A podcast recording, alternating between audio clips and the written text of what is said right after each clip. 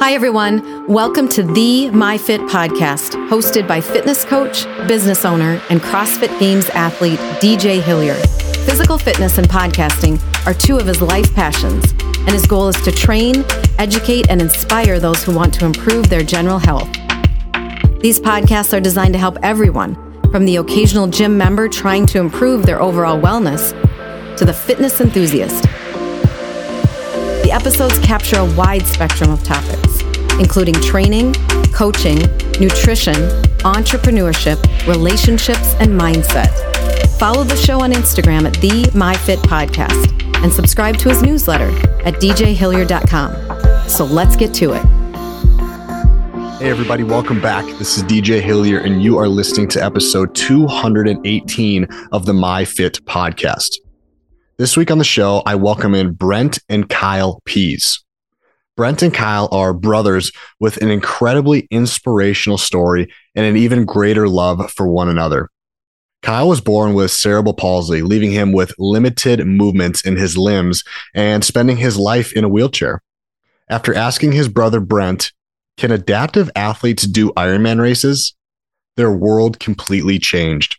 Since 2011, Kyle and Brent have been competing together in marathons, triathlons, and Ironmans all across the country, including the Super Bowl of them all, the Kona Ironman in Hawaii. The brothers have their eyes set on growing their foundation, creating a massive impact, and raising more awareness around cerebral palsy. This story is a must listen some of the topics we got into were first what was it like growing up with each other and growing up as sport loving brothers? From the sounds of it, these guys just loved any and all sports. And the goal was to always try to include Kyle in everything that the brothers got into. After that, we talked about getting curious about adaptive athletes doing Ironmans. Then we talked about becoming a world champion at the Ironman at Kona and kind of what that day was like. What were the ups and downs and just kind of a revisit back into a very monumental moment of their careers. After that, we talked about the importance of process over outcome. We talked about self talk and staying present during endurance events when it's easy to let your mind kind of wander. Then we talked about the story of the New York City Marathon, which is a story that hasn't been told a lot. And I was just so excited to hear the story about how these guys went through the New York City Marathon together. Then we talked about what it means to have relentless determination. And at the end, we talked about the pieces of advice that Kyle would give to people who are maybe hesitating to go after something that they really want in life listening to these two is absolutely inspirational. It gives a lot of perspective and just motivation to get out, get after it, and really not let anything in this world hold you back. And after the show, if you guys are feeling it, I highly encourage you to go check out more, learn more about them, and donate to the Pease Foundation. And if you want to do so, you can go to www.kylepeasefoundation.org. Without further ado, let's get to this inspirational story with Brent and Kyle Pease. Let's go. My Fit podcast is brought to you by LMNT. LMNT is a tasty electrolyte drink mix with everything you need and nothing you don't.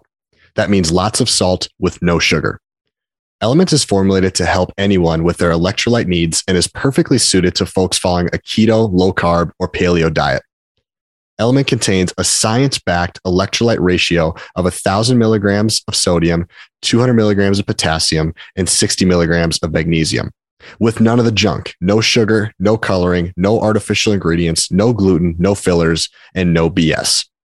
Healthy hydration isn't just about drinking water, it's about water plus electrolytes. And it makes sense. You lose both water and sodium when you sweat. So both need to be replaced to prevent things like muscle cramps, headaches, and energy dips. There are several flavors to choose from. My favorite is the citrus salt, which is how I start every single day. And as listeners of the MyFit podcast, you can now receive a free LMNT sample pack with any order by using the link www.drinklmnt.com forward slash MyFit. Again, that's www.drinklmnt.com forward slash M-I-F-I-T. Go get yours now.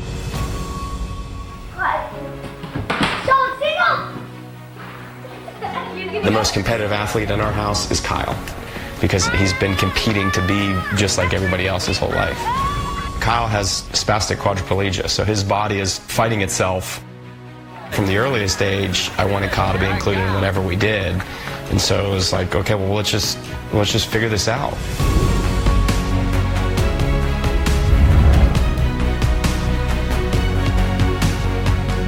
Brent and Kyle Pease's brotherly bond has gone the distance. Together, they train for the latest challenge and show us that brave conquers fear. Brent says Kyle borrows his legs and Brent borrows Kyle's spirit. They compete as a team and raise awareness as a team as well. What we hope is that beyond this finish line that so many more people want to come out and experience athletics in this fully inclusive way. Two Atlanta brothers are on their way to making history as the second ever duo wheelchair assist team to finish the Ironman. Together, they will do a full marathon, 112 miles on a bike, and a two and a half mile swim as Brent pulls Kyle behind him. As they've done marathons and road races, they have pushed toward one message. If you believe in something and you want to do it, go after it.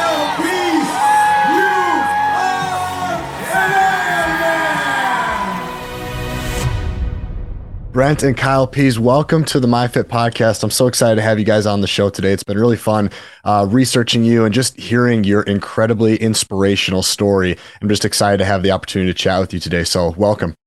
Hey, hey, DJ, thanks for having us. Thanks, thanks, DJ. We're looking forward to it. Cool. So I want to dive into your story. I'm so curious. And for the listeners out there, I am so ecstatic for you guys to hear the story if you haven't yet. Take us back. What was childhood like with you guys? Tell us a bit about yourself. Let's just set the table and we can kind of go through the timeline of Brent and Kyle. So uh, I'm the older brother by two years. Kyle's got a twin, so three boys. Um, Kyle has cerebral palsy with spastic quadriplegia.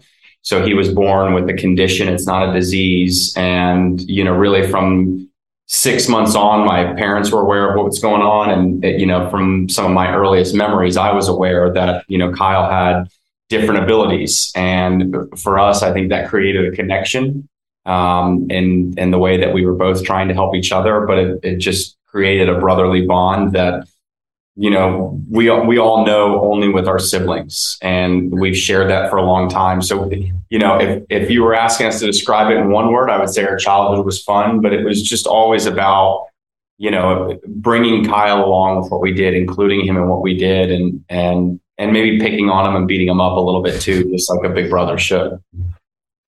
Kyle, what are some of your memories of your childhood when you look back?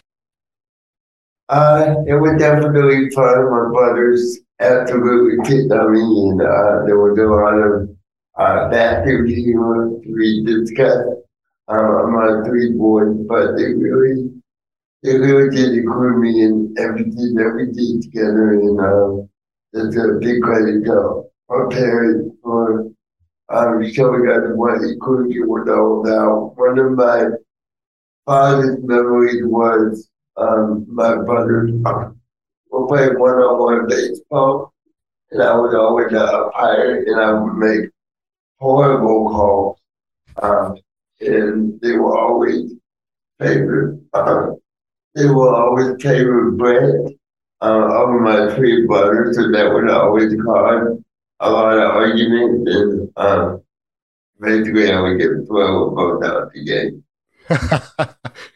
it sounds like an awesome childhood. It sounds like what a lot of boys go through with a lot of sports and everything that's involved. For me, it was whatever was on TV, I was out playing. So if it was hockey season, I'm playing hockey. If it's I'm watching Remember the Titans, I want to go play football. So I think we share a lot of that same experience. At one point, Brent, you talk about I've, I've heard you. I've listened to numerous podcasts you've been on. And you talk about at one point there just became a point where eh, we had to figure out something else to do with Kyle. It, it wasn't good enough just to do um, wheelchair basketball or wheelchair soccer, and you kind of had this this shift of mind. Can you talk to us about when that happened and what was that like?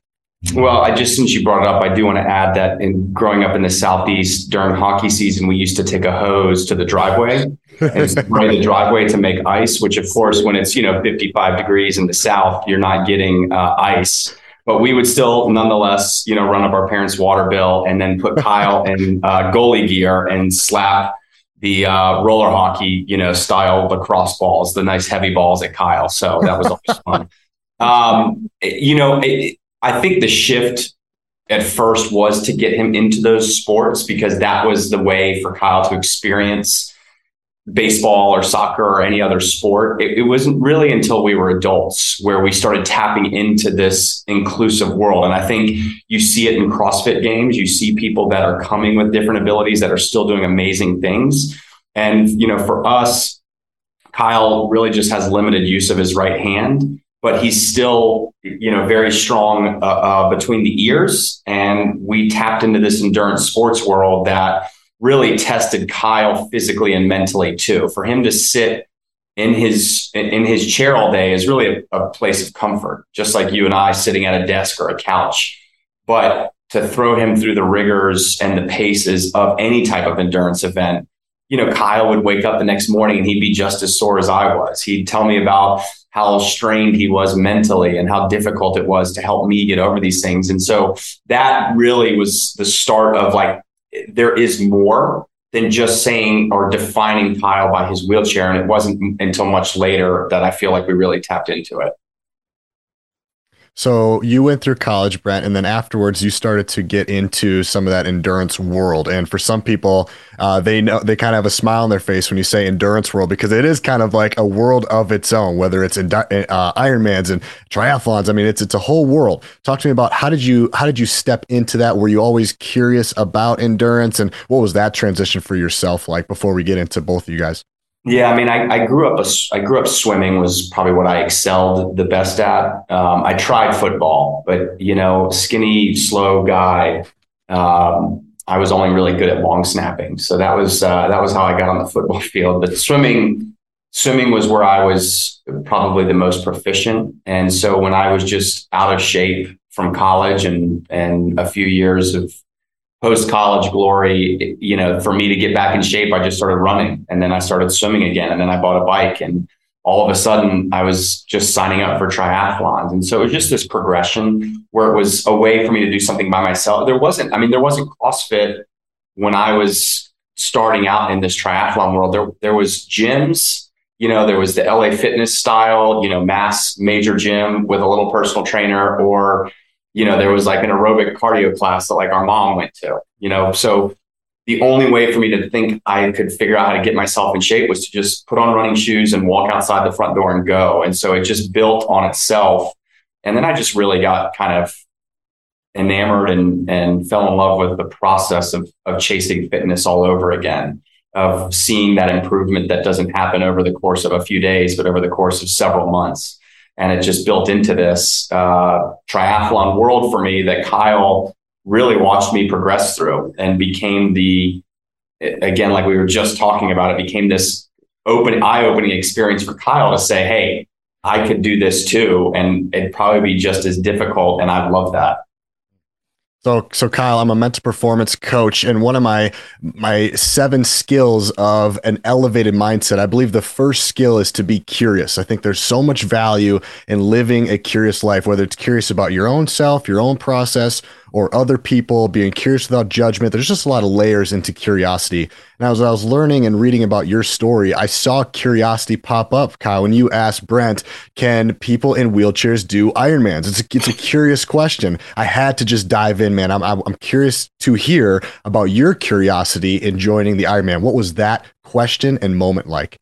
Yeah, you know, I think for one, whatever you do, it do it sport, whether it's CrossFit or uh, Ironman, you know, being a being a spectator is always hard.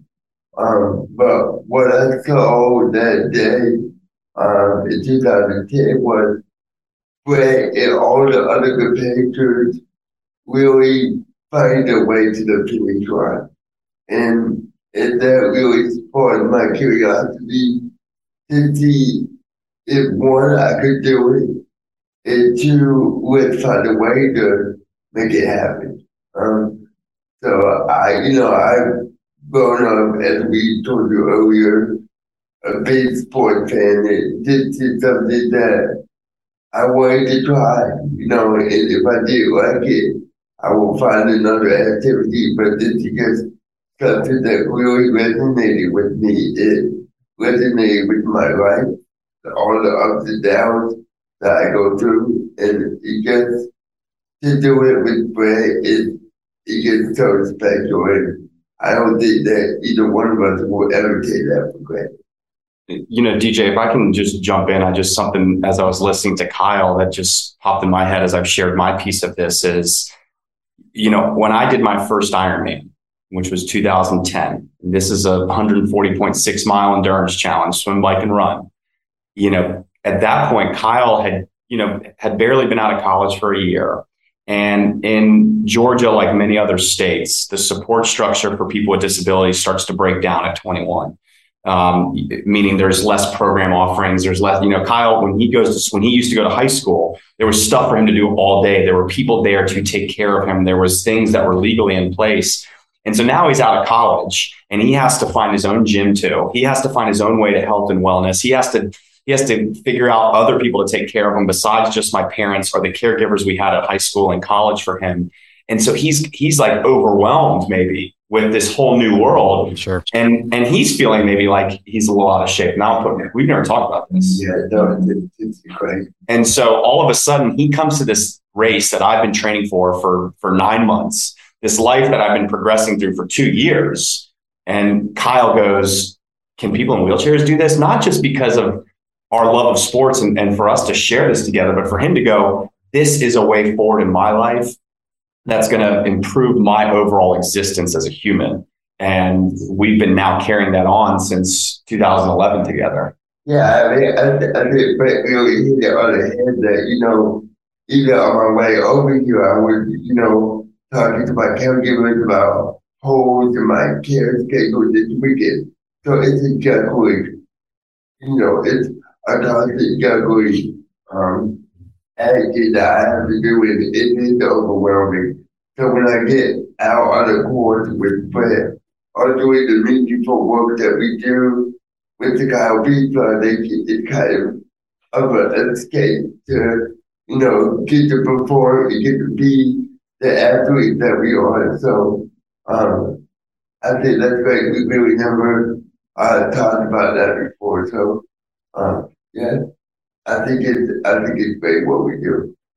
Very cool. I have a couple layers I want to go into there. First, uh, Brent, what was your honest reaction when Kyle asked you, "Can people in wheelchairs do Ironmans?" I mean, what what did you say? Yes, um, and I think that that had always been the reaction from our entire family, and so I think it was an honest reaction. Now the the aftermath of that was, you know, how are we going to do this? Because neither of us had a clue. Uh, but had had nobody done that before, or is that they had? There was okay. a, there was a father son that was very famous, Rick and Dick Hoyt, and uh, you know. But the interesting thing is, is we heard that story in the '90s, and so back in those days, there wasn't this social media where all of a sudden then you followed them and you paid attention to what they were doing, or you you stayed at least on the peripheral of what was going on. And so we had heard the story but we didn't know what triathlons were back then, and we certainly weren't interested in that. And so it never resonated with us or stuck with us, I should say. And so when we, the first people we reached out to were, were the Hoyts, and they actually sent us this really long email that I saved. It just had every possible resource, all the different ways that we could think about doing it. And so we started ordering equipment um, pretty much from there. So it, it, the reaction was initial, immediate, and honest. And then the, the work began from there. Kyle, I got to hear more. So I think a lot of people would see your your adaptability where you're at right now, and they'd say it'd be probably just be easy not to go out for Ironmans and not to be active. It, it would be easier just to be at home and you know whatever it is, watch TV and just kind of stay in your zone. That would be the easy way out. But you're choosing to take the hard road and take on these challenges why is it that you want to go out and be more active instead of taking what I would de- deem as the easier way, not the easy way, but the easier way? Yeah, I think, uh, you know, my mindset from the early stages of my life has always been to carry myself, to look at what I can, what I can do rather than what I can't do. So I really, I, I focus on, on the hard stuff because the hard stuff made us struggle, right? And so that's why I want to focus on it. it let's get out of the, the, the everyday norm for, the, with the wheelchair. And look, I'm not taking away anything from all the other people that are that are fighting through their disability. But I get chose to focus on the good rather than what I can't do. And, and that has always been um, under, that has always been a priority to me to focus on, on my abilities rather than the disabilities. Yeah, the power of perspective, it's it's something else. Brent, when you sit there and you hear that, what, what goes through your mind? Um, it's what we've always seen from him. And I don't, I think if you had asked us, you know, where do you see Kyle in 10 years when he was 15 years old, this is exactly what we would have, we would have seen. It might not have been this in this exact space, but Kyle's always wanted to be included. Kyle's always wanted to live to his greatest potential. And whether that was at school or at, you know, whatever, whatever he was doing. I mean, we had a teacher tell us a, a funny story when we were writing our book that told Kyle about how he used to try and get in trouble because he wanted to be treated like other kids. And that's one of those stories when you hear it, you're like, oh, well, was Kyle a bad kid? It was like, no, Kyle just wanted his life to look like everybody else's. And however he had to get there, he was willing to do it. And that's in this world, in this athletic realm that we continue to share together. That's exactly what he's doing. And he's elevating me and all of us around him through his actions through those. So it's not just his spoken word. You see him you see him put those words into action. Amazing. Well let's continue the timeline here. So 2010 you do your first um, ironman and then and then kyle joins and talk to me about what, what was first? What did you guys do? How, what was the progression like? Yeah our first race was February 2011 it was a 10k and i showed up um, in my work outside, I work at a local supermarket here in Atlanta. You know, I showed up with my uniform on, and I really had no idea what to expect. And but when I got out of the car, but like, what are you doing? You know, like, I have to go to work after this. Uh, and you're like, well, you're gonna look like a hot mess when you go to go into work. Um, that was an eye opener for me. Uh, and we didn't really have all the equipment to manage my spasms uh, with the cerebral palsy. So our dad gave us a golf club head cover to put over my head so that my arm wouldn't spasm against the, the jogger that we were using.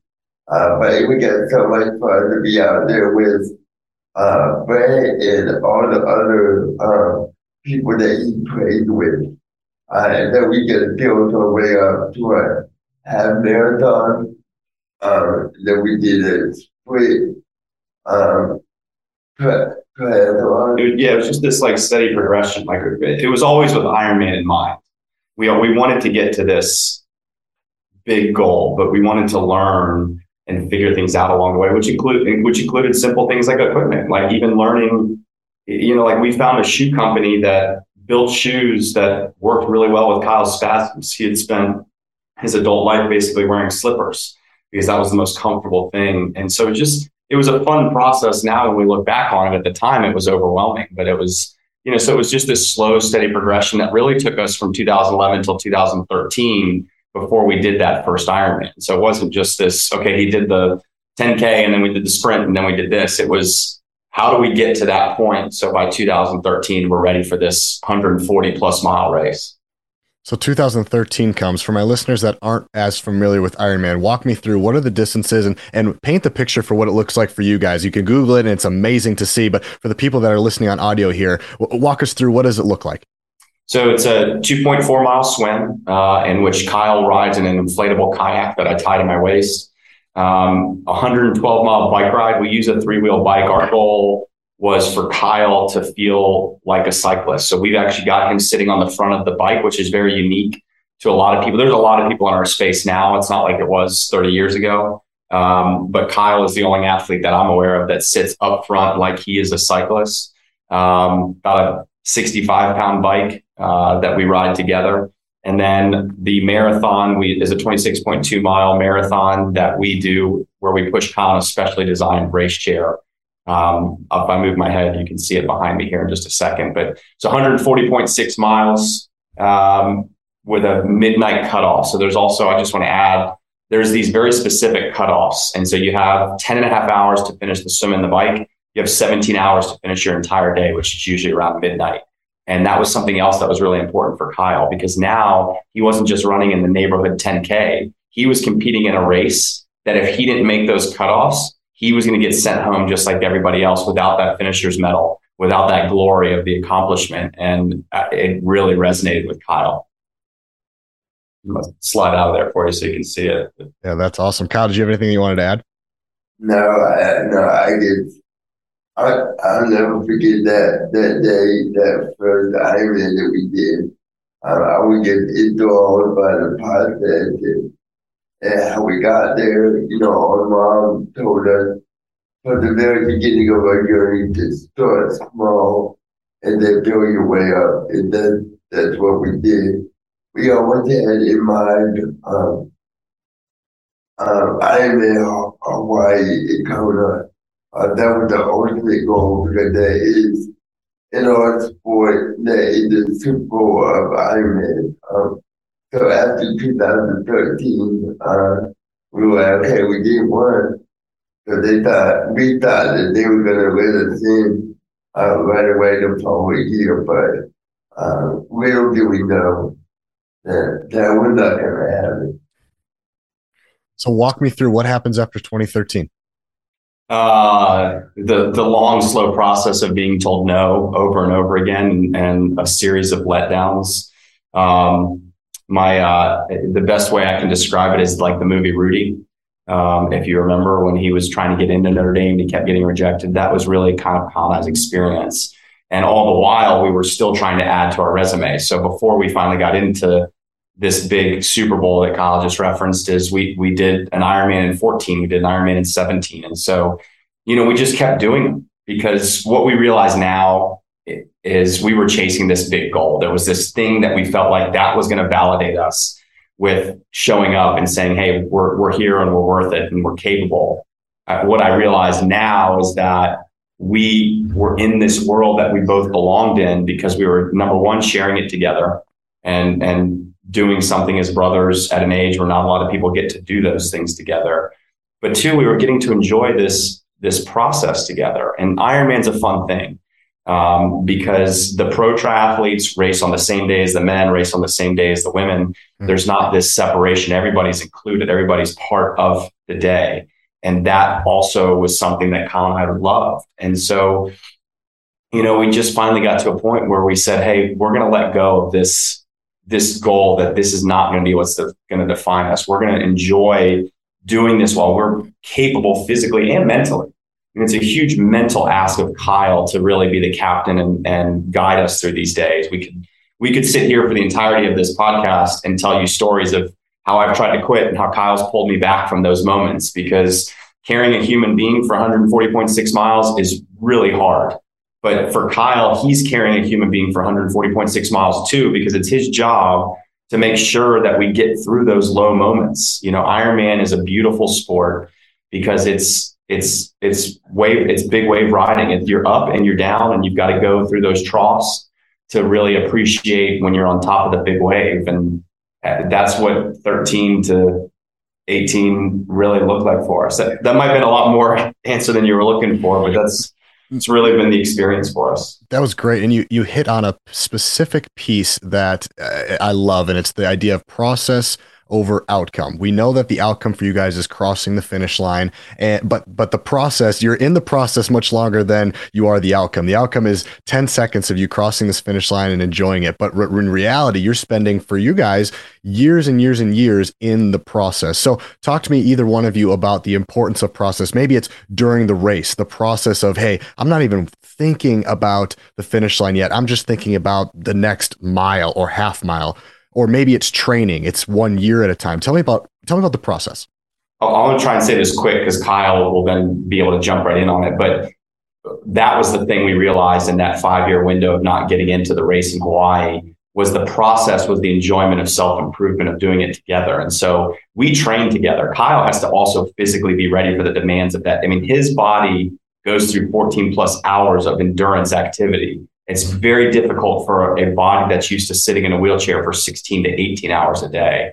And so we go out and do these long bike rides together and these long runs and we'll go swim and we and we sit and we talk and we share images and you know we try to push each other and so I think for me that's when we look back because the race itself can be a really stressful day but those those months and years leading up to it is what I feel like has been the greatest advantage to us is that we're able to enjoy that whole process.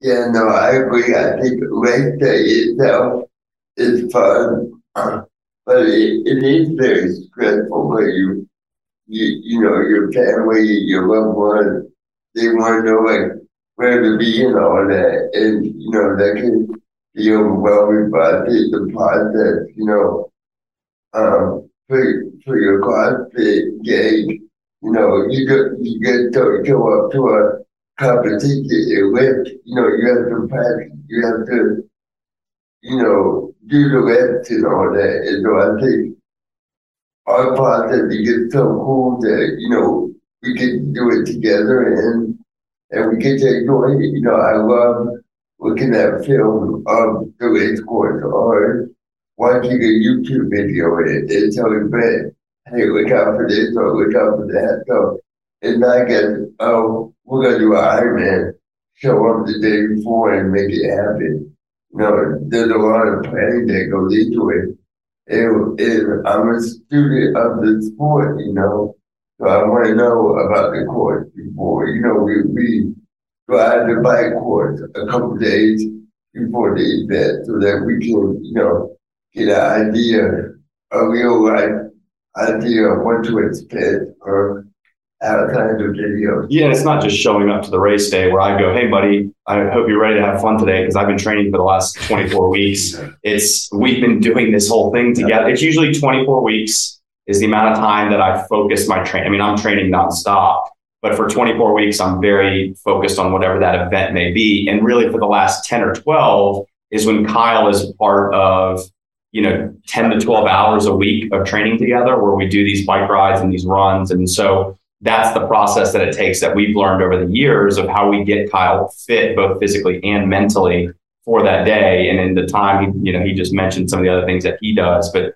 that becomes this enjoyment for both of us that we get to share. And it's still stressful. I mean, we go through times. I mean, when I'm training 20 plus hours a week and Kyle can't get a hold of me on the phone, he gets he gets tired of getting my voicemail or, you know, when I call Kyle and he's too busy because he's tired or he's taking a break or working one of his three. You know, it's just, it, it, I don't want it to sound like it's this super easy, like lovely experience we've had the last 12 years, but that all of those things are part of the experience, the ups and the downs of, the, of life, you know, sharing the training and, and the ups and downs of it and being able to translate that onto a race course is a beautiful thing that I get to share with my brother.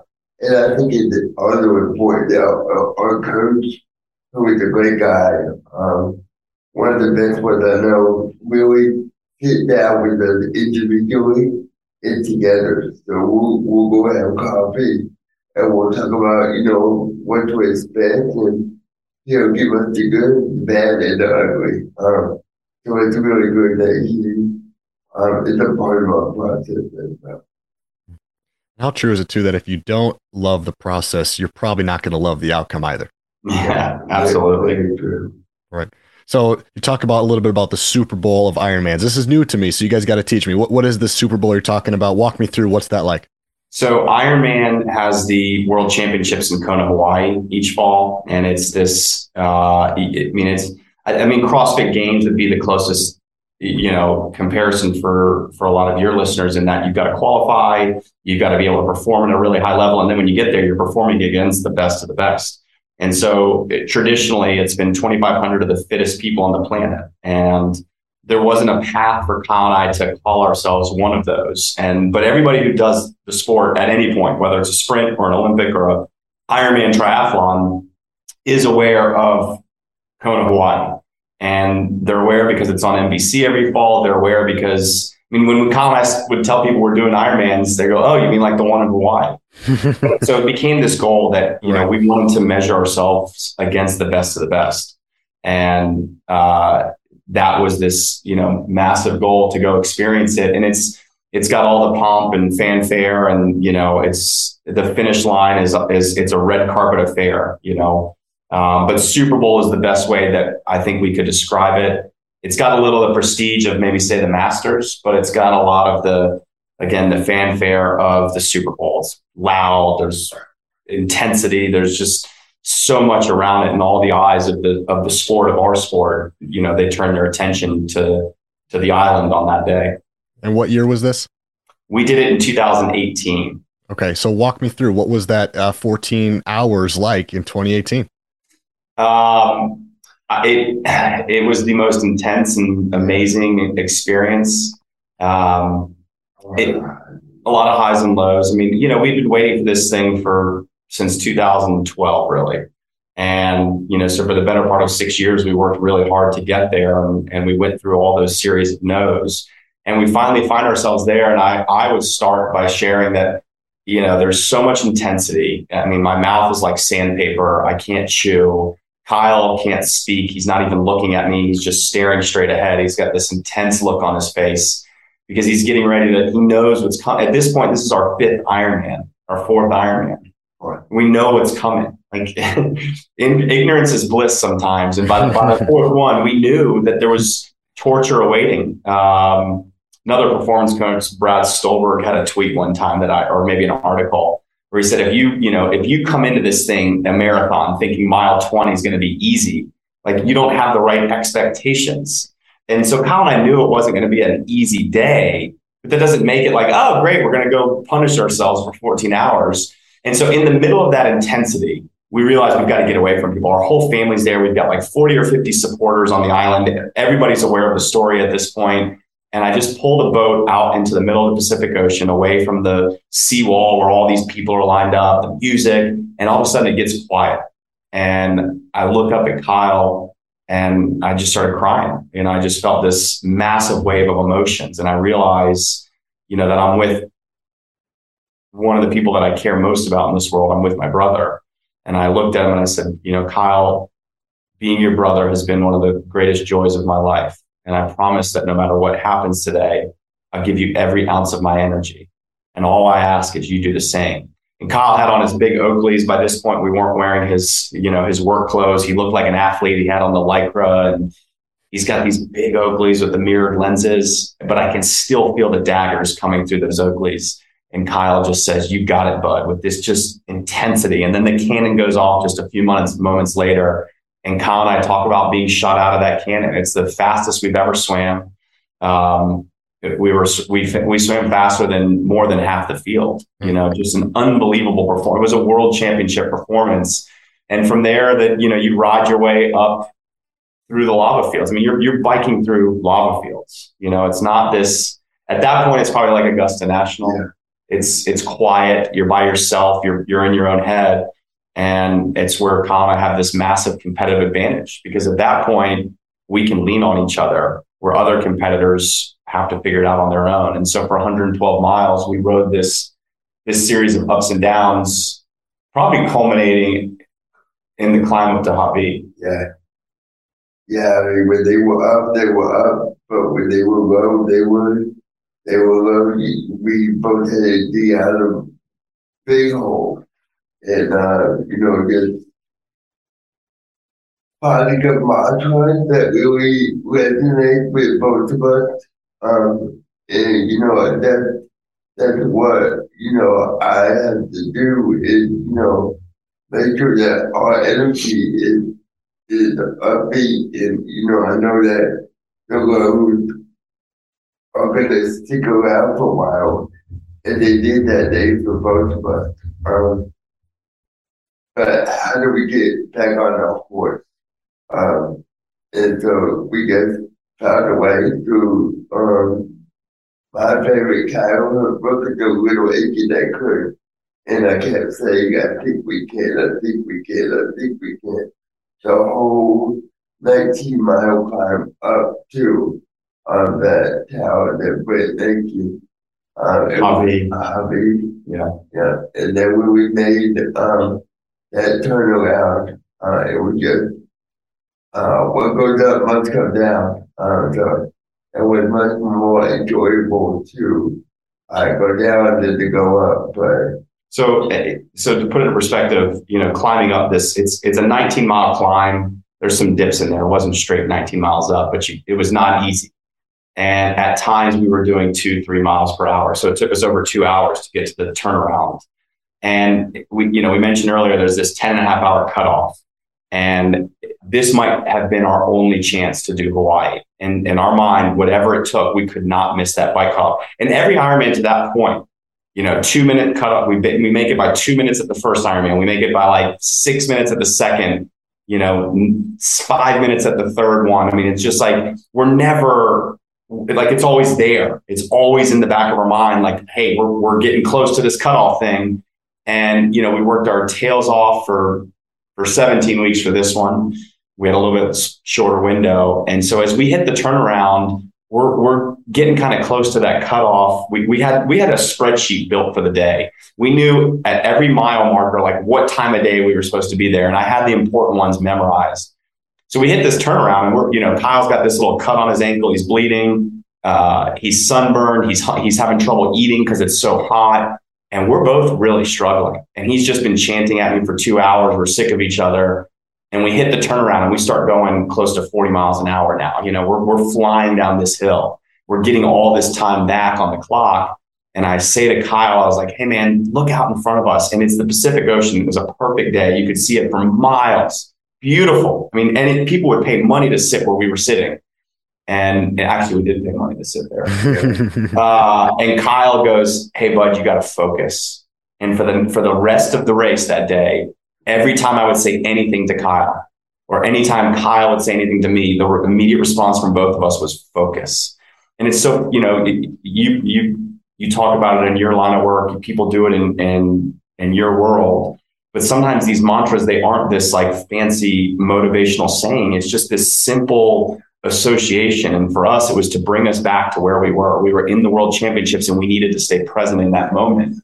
And all of a sudden we get to the to the bike finish line and I've really stopped looking at the clock. We've both been struggling mentally and physically. And so we're just pedaling, we're just yelling at each other. And we get there, and our coach tells us we beat it by 51 minutes. You know, I mean, we were in the best shape of our lives. We were in world championship fitness.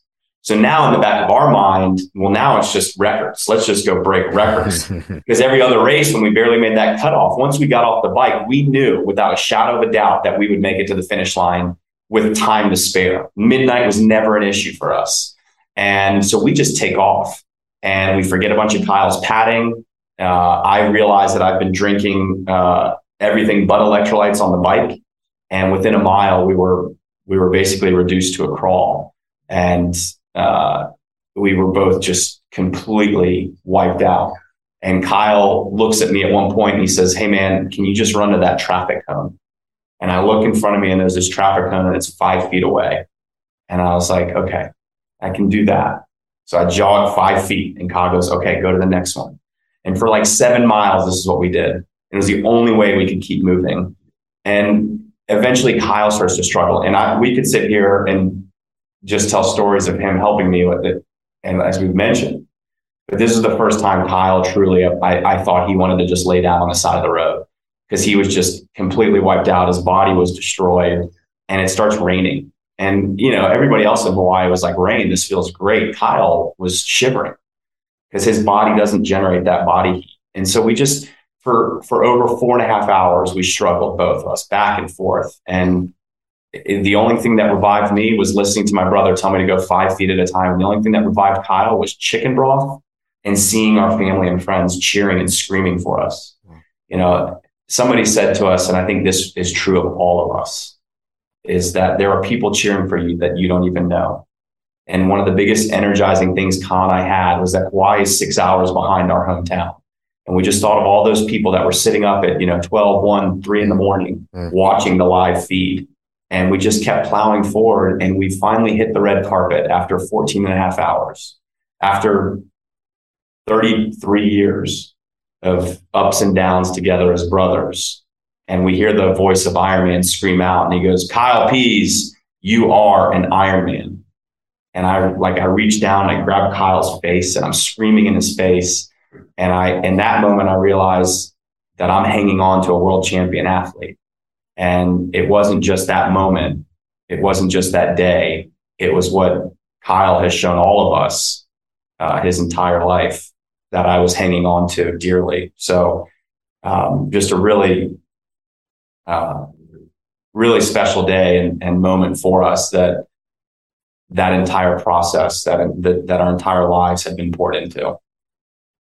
It's funny, you know, as Brent we're talking, you know, this year it will be five years, um, five year anniversary, and I, I just can't believe how how fast time goes. Uh, because it gets feels like yesterday we were in Hawaii, uh, getting ready for that momentous day. Um, that really came to life.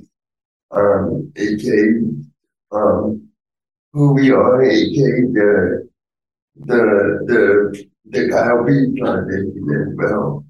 Um, it just really amazing at how far we have come and is maybe the the the part that that keep going with story.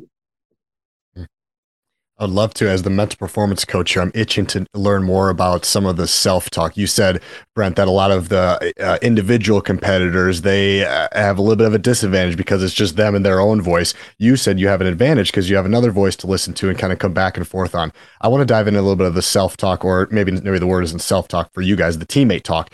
What helped you? What were some of the phrases you said? Focus was one. What what are, what are some of the other things that helped you guys? Push through. I imagine 14 hours is such a long time to be in your own head. Uh, how do you guys how do you guys balance that? What were some of the words you said to each other? What worked? Uh, the little engine that could has just been it, that was one of those books you rem- we remember our mom reading to us and we, over and over and over again and that one comes up all the time for us because it's just this it's simple um, kyle is a master of cliches sometimes but it's because they work because mm-hmm. they're so simple um, so that's it. But the focus thing just kind of popped in there. And that's what I love about when I race with Kyle is that we don't come into it with a plan of like, okay, today's about focus, tomorrow's about tenacity. Like we don't have this theme that we have to, we don't have a script. Right. What we have is each other and we have to just follow what's what's the energy that we're giving to each other. You know, there's a there's there's a better there's a better one that I'll at least give you is Kyle and I kind of have this sick joke that sometimes I can sense frustration from Kyle and I'll go, well, why don't you get back here and push the pedals?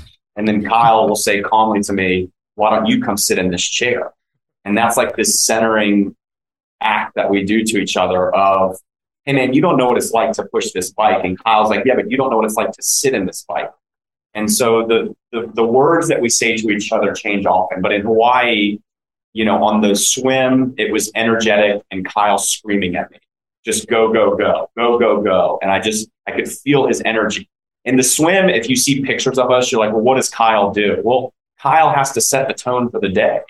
If he just sits there and lays and, and looks up at the sun for an hour and five minutes, hour and 10 minutes, then what the hell is he doing? Like he's, he's on the team. He's in the water. He's got a race with. Me. And when we get on the bike, there's usually this period of silence. You know, it's, it's 15, it's 20 minutes where we're really not talking to each other. We're, we're settling into the day. And then all of a sudden the conversation starts. And sometimes it's like, how are you feeling? Sometimes it's like, hey man, uh, I want to tell you something your your wife said, you know, and but then it shifts into this thing. And in Hawaii, it became what we talked about. It just became the word focus. It was some some word that would bring us back to where we were, which was on this island, this magical place that we had been striving for for six years. Yeah, I think I think one of the cool things about our relationship, uh, we were working together in, in uh, the conversation, the very organic conversation that builds into what we need to be, what needs to be done. Um, so uh, I, I really appreciate the conversation. That's how I know, like, okay, well, where to go with this? Um, but, you know, you can just go with it. And um, day. It's re- it's just reading each other too. I mean, on that run, we talk about we tell that story about the traffic cones all the time because we feel like that just that resonates with everybody. We've all been in that moment where you cannot think past the five feet in front of you. And that's where Kyle is such a skilled competitor and such an amazing athlete himself, is because he knew where I was. And for Kyle to say to me, Hey, I think you can, I think you can, or to say some some phrase to me, some word, it wasn't going to do anything. That he needed to just bring my attention down to what I could do, which he Kyle knew I could run 26.2 miles, but I didn't anymore. I was doubting myself. You know, we all have that self doubt. And so then Kyle just says, go five feet you know and so i guess what i would think about for everybody out there is you know what is that bigger drive behind what you're doing and kyle and i do have it easier because the reason we're out there doing it is for each other and we're with each other through that whole process. I don't have to leave kyle on the sidelines like when we were kids. I get to bring him with me. He gets to bring me with him. So understanding that bigger purpose that we all have that that why behind it that that brings those words forward that brings the energy forward that you need to to go more than five feet to go 26.2 to go 140.6 miles. Yeah it comes back to that process over outcome too of just my my process is just getting to this cone. It's just one step at a time or it's you know mm-hmm. two strokes at a time rather than you know biting off more than you can chew. Let's just take the next 10 seconds here and take one little bit at a time. You mentioned uh, earlier brent, uh, brent about um, your uh, the rain and how the weather played a role in it. And I'm sure you have multiple stories, not just Kona, but over the last 10 years about whether it's a weather thing or an equipment breakdown. I would love to hear another story. You guys are such great storytellers. What's another story about a piece of adversity you guys had to overcome? Maybe it's weather, maybe it's equipment, maybe it's something else that I haven't even thought of. But what's what's a piece of adversity that you guys had to come over when it comes to the competition in the last 10 years? I mean, we got a ton. I bet you do. There was a great one in Hawaii, but I, you know, the one that might resonate a lot is in 2015 we did the New York City Marathon, and it was at a moment in time where we had the the Kyle Pease Foundation was growing, so we had this organization behind a lot of what we were doing, and it was it was getting to a point where Kyle and I couldn't really get these opportunities to race together as much, and so we were like, we're going to go do the New York City Marathon by ourselves with no help. We're not going to bring anybody. And we show up getting ready to run the biggest marathon in the biggest city in the world. And about halfway through, the wheel shattered on Kyle's chair. And, you know, that could have been the moment of like, you know, we've never failed. We've never screwed up. We've always made it to the finish line. It's okay. Let's go home. And in fact, I talked to my coach. We had Kyle's, uh, we had my cell phone in Kyle's uh, fanny pack. Uh, I don't know if there's a cool word for fanny pack, but um, I called him and I'm like, hey, look, here's what's going on. He's like, hey, man, he's like, it's okay. You know, it's it's tough. And I was like, I think I've got an idea. And so I hang up and we end up uh, getting the wheel. Long story short, the wheel gets pulled off and we tie all this rope to the axle. We tie the, the rope to my shoulder with, and we stuff a bunch of blankets for padding and we try to carry this mangled wheelchair. Wow. And uh, I'd love to tell you we overcame the adversity. I carried Kyle for 13 miles with two wheels instead of three, but I made it about a quarter mile before I realized that I couldn't turn the wheelchair. Mm. Um, and I needed help. And this woman tried to help us in, in typical male ego fashion. Kyle, I said no. And she said, I think you really need help. And we said, okay, if you pick up the front wheel and point in the direction I'm trying to go, we can keep moving. And she helped us. And we made it from like 13 to 16. But now we're really struggling and the rope's starting to fray. My shoulders are getting sore. Kyle and I are both just really struggling mentally. We were running seven and a half minute miles. Now we're doing 22 minute miles. We were barely, we're barely moving at a walk pace. And this other stranger stops and, and says he wants to help us. And at this point, we're too tired to argue and we let him in. And so now I've got this woman that we've just met. I've got this man that we've just met. And the three of us are carrying Kyle's chair.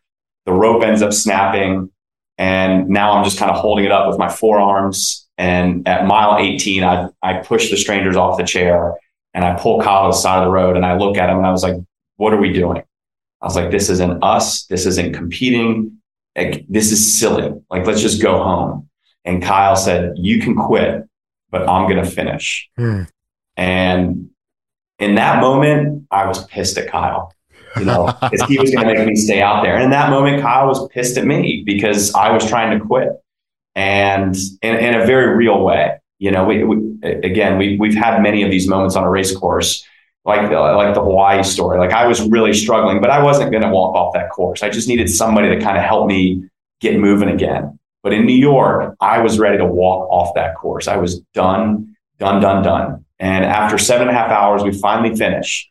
Me, Kyle, Cameron, and Amy.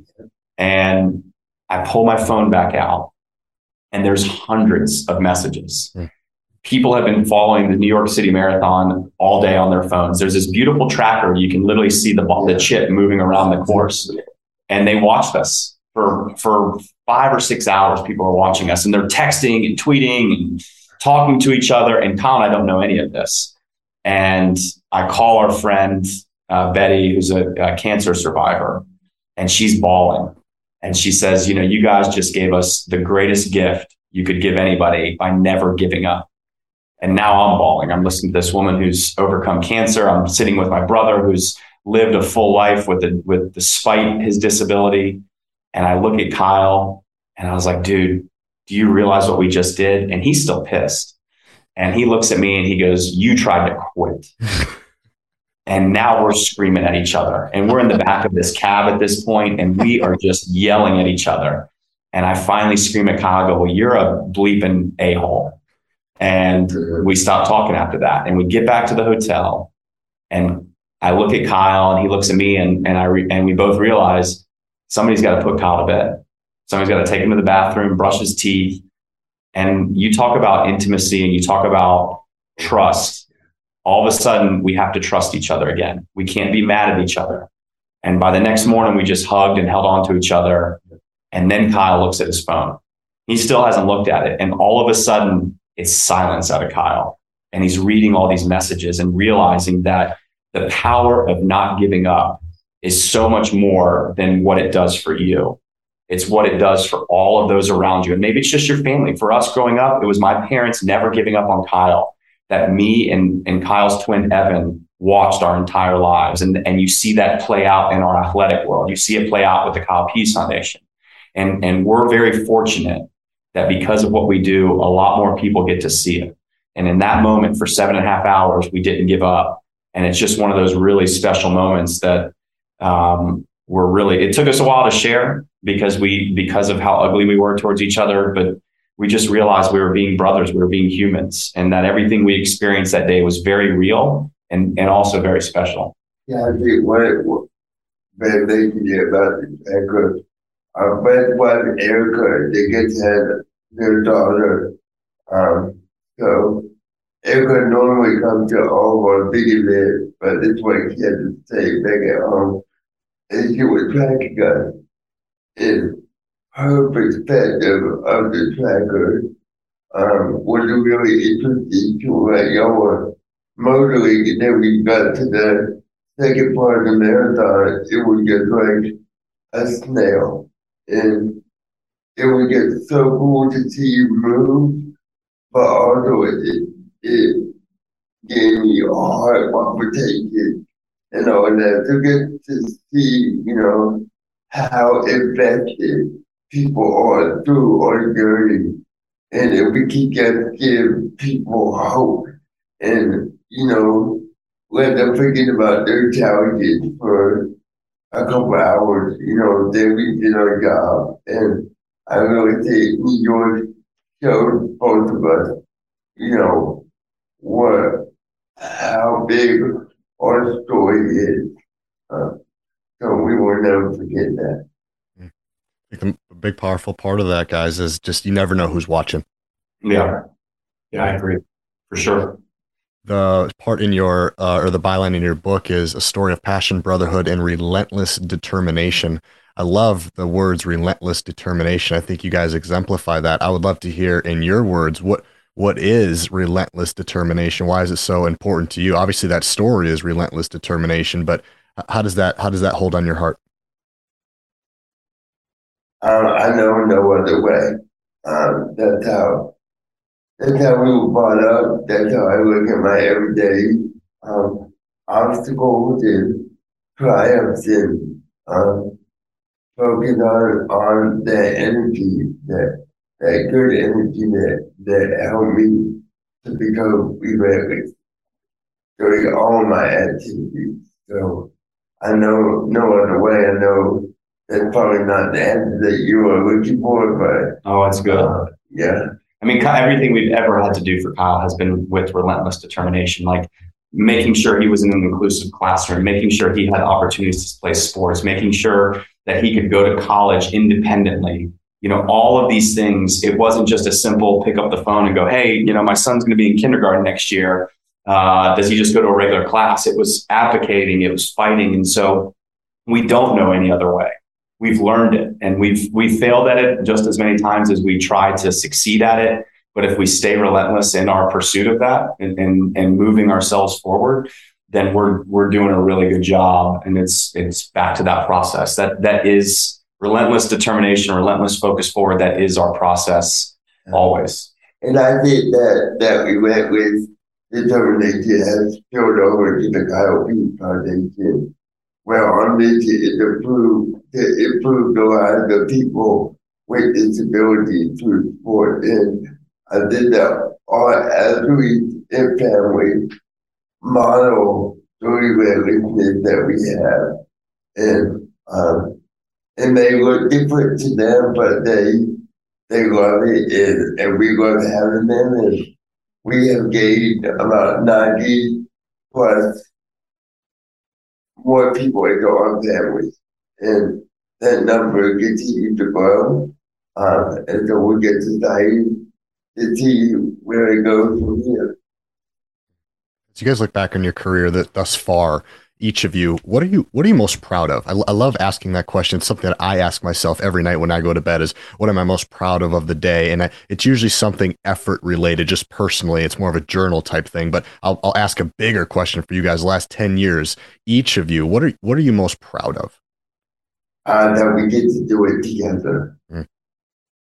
I, would go back to the what we were you were just asking us about. I'd, I'd be most proud of the relentless determination that we've exhibited. I mean, when you get told no that many times, when you have that many letdowns, it'd be really easy. And and I think anybody would have said to Kyle, "It's okay," uh, just like they did in the New York City Marathon. And yet we still wanted to push ourselves forward, and and it's not been easy. It's been really hard work. Um, and I'm really proud to be able to look back on the last 10 years and, and see all that we were able to accomplish because of that. So cool. As we kind of close down here, Kyle, uh, you have you've created a, a, a extraordinary platform, rightfully so. And I just want to give you a, a, a moment here to uh, say a message to the people out there that they may have a physical limitation or maybe they don't, but they're just they're just hesitant and they're not sure if they should go after whatever it is in their life, whether it's something grand or something really small. What's your message, Kyle, to people out there who are hesitating and I don't know if I can do this. I don't know if I have what it takes. Just focus and just just take one step at a time or one wheel at a time. You know, I'm, a believer, DJ, that we all have an invisible wheelchair. Um, some are more noticeable, like mine, but the first thing to do is get out of our own way. And then when we do that, the sky is the limit. So just try it, you know, just go out, go after it and see where it can take you.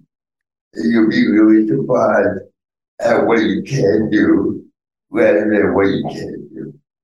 Awesome you guys are an incredible inspiration. I couldn't even, I can't even tell you how many times I got chills on my neck listening to your guys' stories. I could do this all day. Uh, as we close down here, how can my listeners support you? You guys have a lot of great things going on. Uh, where can I point them if they want to help out with the foundation or whatever you guys have going?